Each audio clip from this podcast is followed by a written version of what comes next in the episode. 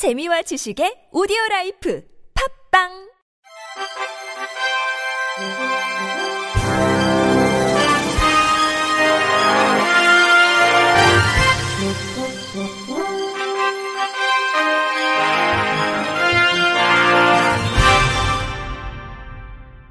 청취자 여러분 안녕하십니까? 8월 31일 월요일 KBRC 뉴스입니다. 국가인권위원회는 검사가 시각장애인에게 보내는 고소 고발 사건 처분 결과 통지서에 대해 비장애인과 동등하게 그 내용을 확인할 수 있도록 검찰총장에게 점자, 음성 변환용 코드 등 정당한 편의를 제공할 것을 권고했다고 밝혔습니다. 시각장애를 가진 진정인 A씨는 진정인이 고소한 사건에 대해 검사인 피진정인으로부터 고소 고발 사건 처분 결과 통지서를 받았는데 해당 통지서에는 음성 변환 바코드 등이 제공되지 않아 읽을 수가 없어 다른 사람의 도움을 받아 겨우 항고했다며 이는 시각장애인에 대한 차별이니 정당한 편의가 제공될 수 있기를 바란다고 인권위에 진정을 제기했습니다. 이에 대해 피진정인인 해당 검사는 진정인이 음성 변환용 코드를, 코드로 통지해 줄 것을 요구한 적도 없어 검찰의 고소 고발 사건 통지 절차에 따라 서면으로 진정인에게 처분 결과를 통지했던 것이라며 현재 검사의 사건 처분 결과 통지 업무의 경우에는 보이스 아이 등 문자 음성 변환 시스템이 개발돼 있지 않다고 주장했습니다. 인권위 장애인 차별 시정위원회는 피진정인의 이 사건 고소 고발 사건 처분 결과 통지서 발송 행위는 장애인 차별 금지법을 위반해 사법 행정 절차에서 장애인에 대한 편의를 보장하지 않아 장애인에 대한 차별로 판단했다고 전했습니다. 한편 인권위는 피진정인의 항변과 같이 고소 고발 사건 처분 결과 통지서의 경우에는 보이스 아이 등 문자 음성 변환 시스템이 개발돼 있지 않으므로 진정과 같은 문제는 피진정인을 포함한 검사들의 업무 수행 과정에서 언제든지 발생할 수 있는 상황이라는 점도 지적했습니다. 이에 검찰총장에게 장애인 차별 금지법과 같은 법 시행령에 따라 시각장애인에게 보내는 고소 고발 사건 처분 결과 통지서에 대한 비장애인과 동등하게 그 내용을 확인할 수 있도록 점자 음성 변환용 코드 등 정당한 편의를 제공하라고 권고했습니다.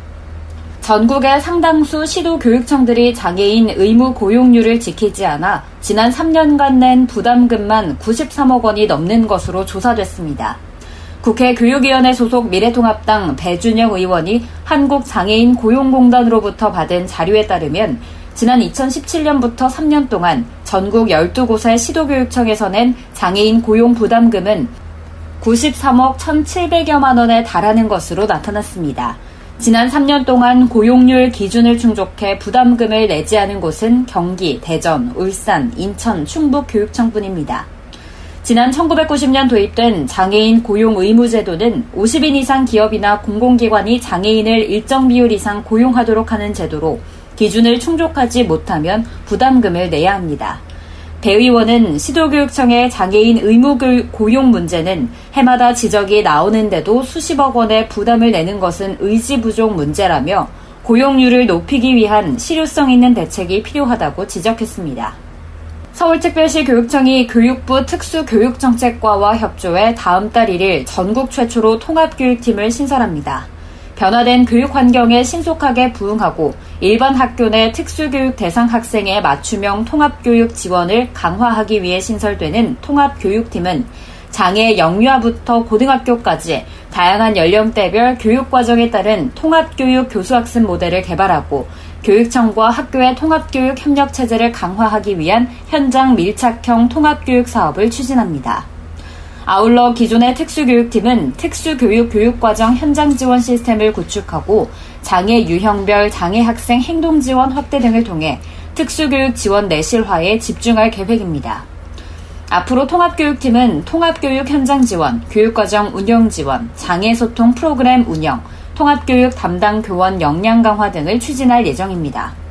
민주시민 생활교육과 특수교육팀 윤여복 과장은 이번 조직 개편으로 통합교육팀을 신설함으로써 다양성을 존중하는 민주시민을 기르는 혁신 미래교육 2.0 추진을 더욱 강화하고 장애 학생과 비장애 학생 모두가 행복한 통합교육 지원체제 구축이 가속화될 것으로 기대한다고 밝혔습니다.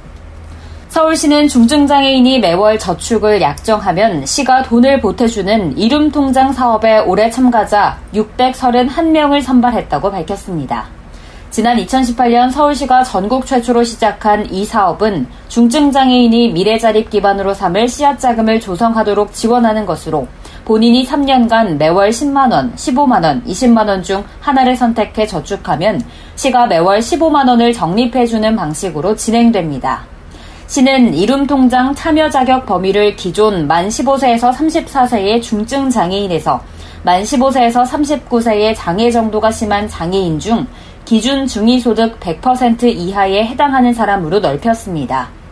올해 선발돼 저축을 약정하는 참가자의 평균 연령은 28.1세이며 장애 유형별로는 발달장애 439명, 뇌병변 장애 50명, 지체장애 35명, 청각장애 34명, 시각장애 30명, 정신장애 22명, 기타 21명입니다.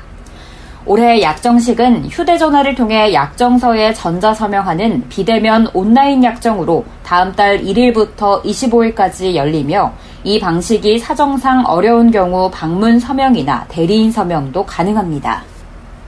한국장애인 고용공단이 경기도 교육청과 경기 북부 발달장애인 훈련센터 설립 및 운영을 위한 업무 협약을 체결했습니다.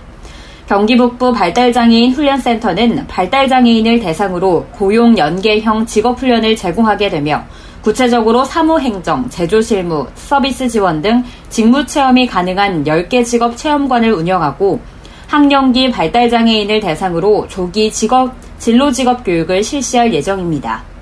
경기도 교육청에서는 진로 직업 교육을 담당할 전문 인력을 배치하고 다양한 서비스를 제공할 계획입니다.